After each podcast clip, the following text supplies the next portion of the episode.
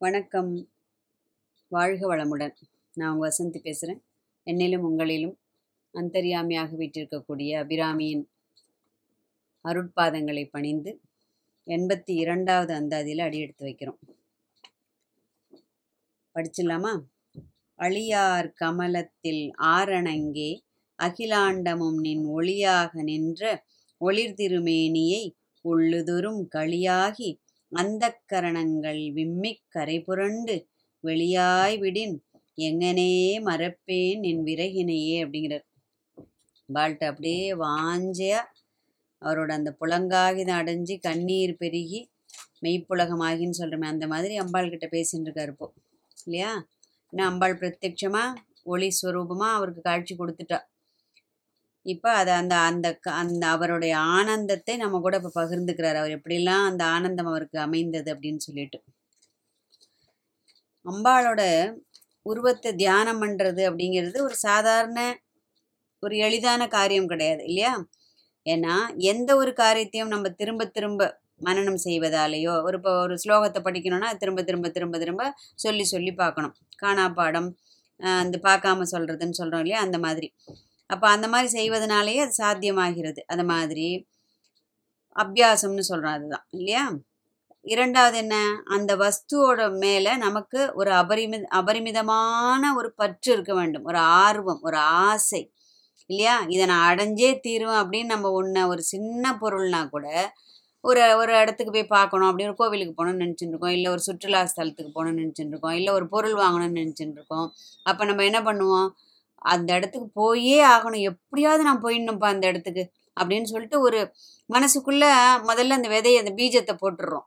அப்போ என்ன ஆயிடுறது? அதற்கு உண்டான அந்த தோதான அந்த காரியங்களையே நம்ம என்ன பண்ணுறோம் அப்படியே நம்ம வந்து அதையே சிந்திச்சுட்டு இருக்கோம். அப்போ என்ன ஆயிடுது? அந்த பீஜத்திற்கு இதெல்லாம் வலு சேர்க்கிறது. எப்போவுமே பிரபஞ்ச நியதி அதாவது விதி என்னன்னு சொன்னால் நாம் எந்த எண்ணத்தை நாம் விதைக்கிறோமோ அதோட அது சம்பந்தமான ஈர்ப்பு சக்தி வந்து நம்மளை தேடி வரும். அது நமக்கு அறிந்தோ அறியாமலோ இதுதான் நடைபெற்று கொண்டிருக்கிறது.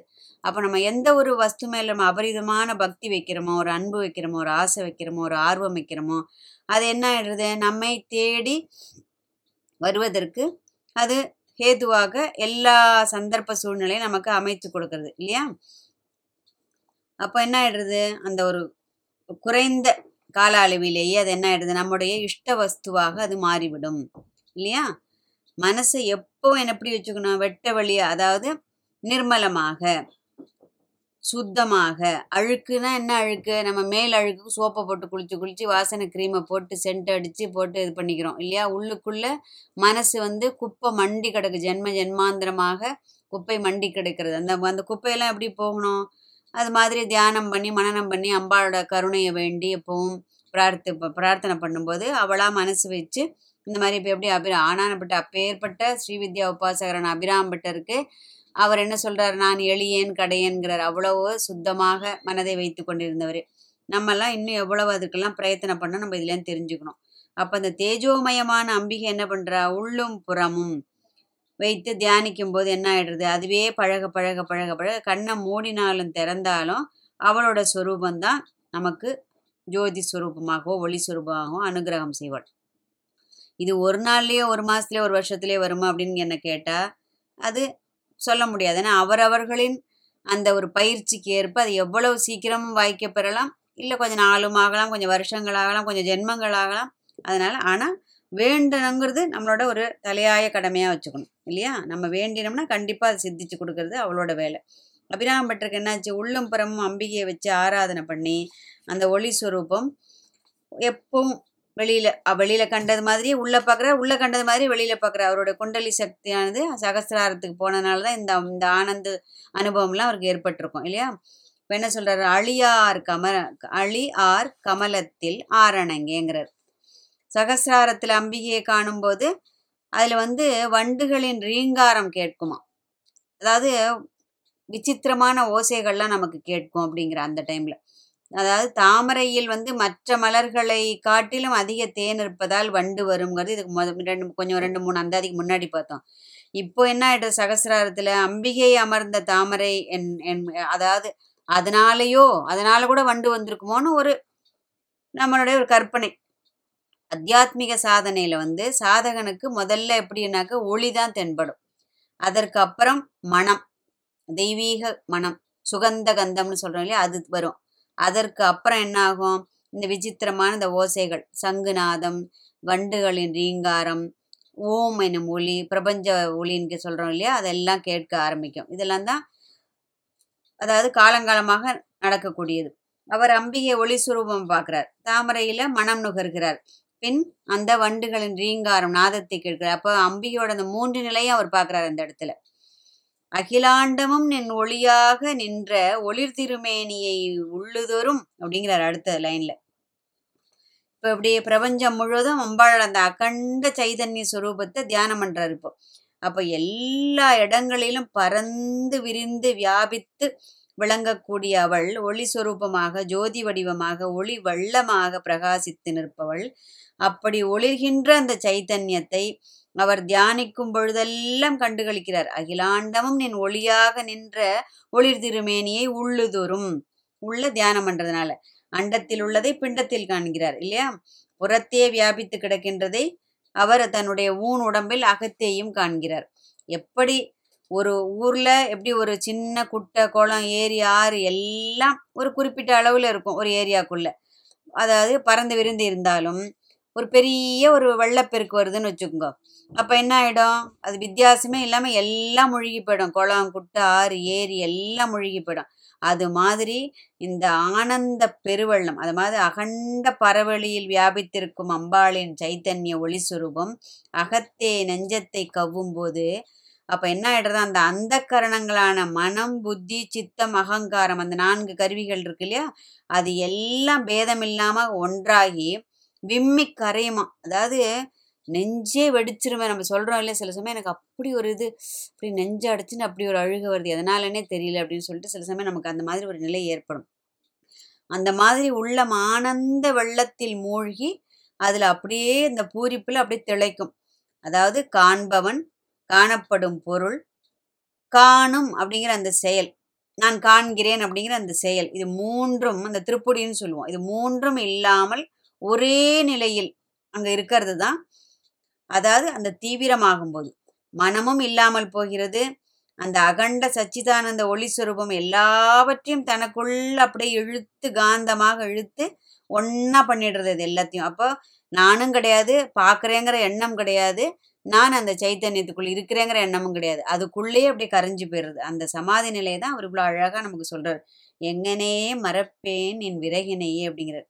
அதாவது அம்பிகை அடைவதற்கு முக்கியமான மார்க்கங்களான இந்த கர்மயோகம் பக்தி யோகம் முக்கியமாக ரெண்டு யோகத்தை சொல்கிறார் அதில் கர்ம யோகத்தில் பதஞ்சலி முனிவரின் யோக சாஸ்திரப்படி என்ன? அஷ்டாங்க யோகம் அப்படின்னு எட்டு வழி ஏம நியம ஆசன பிராணாயாம பிரத்யாகார தாரண தியான சமாதி அப்படிங்கிற அந்த இதில் அபியாசம் பண்ணி அது கொஞ்சம் உடலை வருத்தி செய்யக்கூடிய அபியாசங்கள்.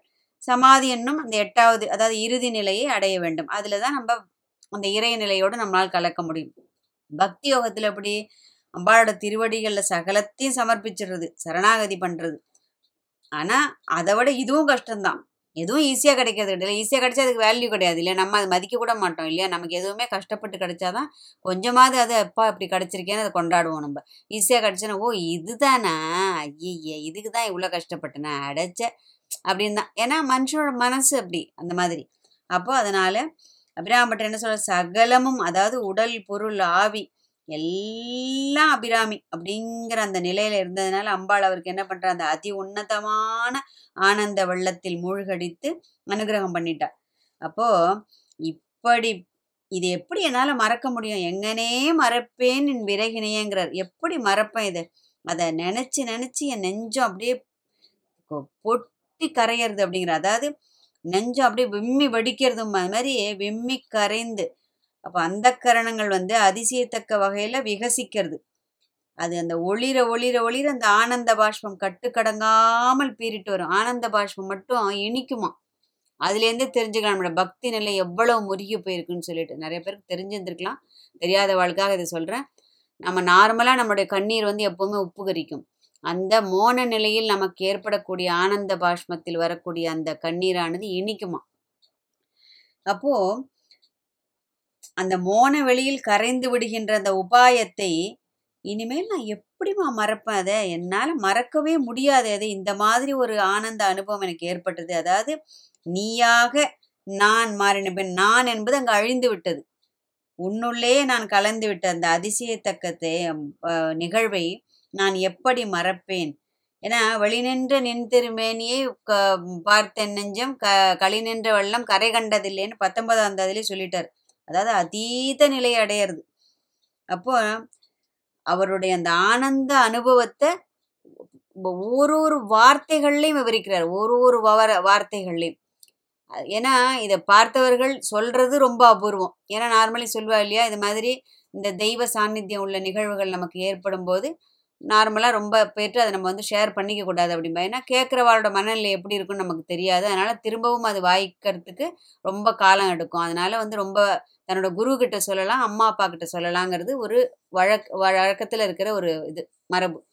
அதனால ஆனால் இவர் பாருங்க இது இது ப- இதை படிக்கும் அனைவருக்கும் இது போய் சென்று அடைய வேண்டும். அவர்களுக்கு அபிராமியின் பேர் அன்னையின் அன்னையின் திருவடிகளின் பேரில் ஒரு அப்படி ஒரு ஈர்ப்பு ஏற்பட வேண்டும். இது மாதிரிலாம் எனக்கு அம்பாள் அருள் பண்ணினா நான் இப்படிலாம் இருந்தும் அம்பாள் என்னை ஏற்றுக்கொண்டாள் அப்படின்னு அவர் ஒரு ஒரு அந்தாதியிலையும் அதுக்கு தனக்கு கிடைத்த அனுபவங்களை அப்படியே புட்டு புட்டு புட்டு புட்டு அவ்வளவு பகிர்றதுன்னா க என்ன சொல்லுவோம் எல்லை இல்லாத ஒரு பகிர்வு அவரோடது இல்லையா? எப்பேற்பட்ட ஒரு மனசு வேணும் இல்லையா? அதை சொல்றதுக்கு கூட இல்லையா? அம்பாள் தனக்கு பண்ணினது எல்லாமே எல்லாருக்கும் அந்த ஆனந்த அனுபவம் ஏற்பட வேண்டும். எல்லாரும் அந்த ஆனந்த அந்த மோன வெளியில் மூழ்கி திளைக்க வேண்டும் அப்படின்னு ஒரு பெரிய ஆசை அவருக்குள்ள இருந்திருக்கும் இல்லையா? அதுதான் தெய்வகுணம் நம்ம இதுக்கு முன்னாடி பார்த்தோம் இல்லையா? அசுரகுணம்னா என்ன?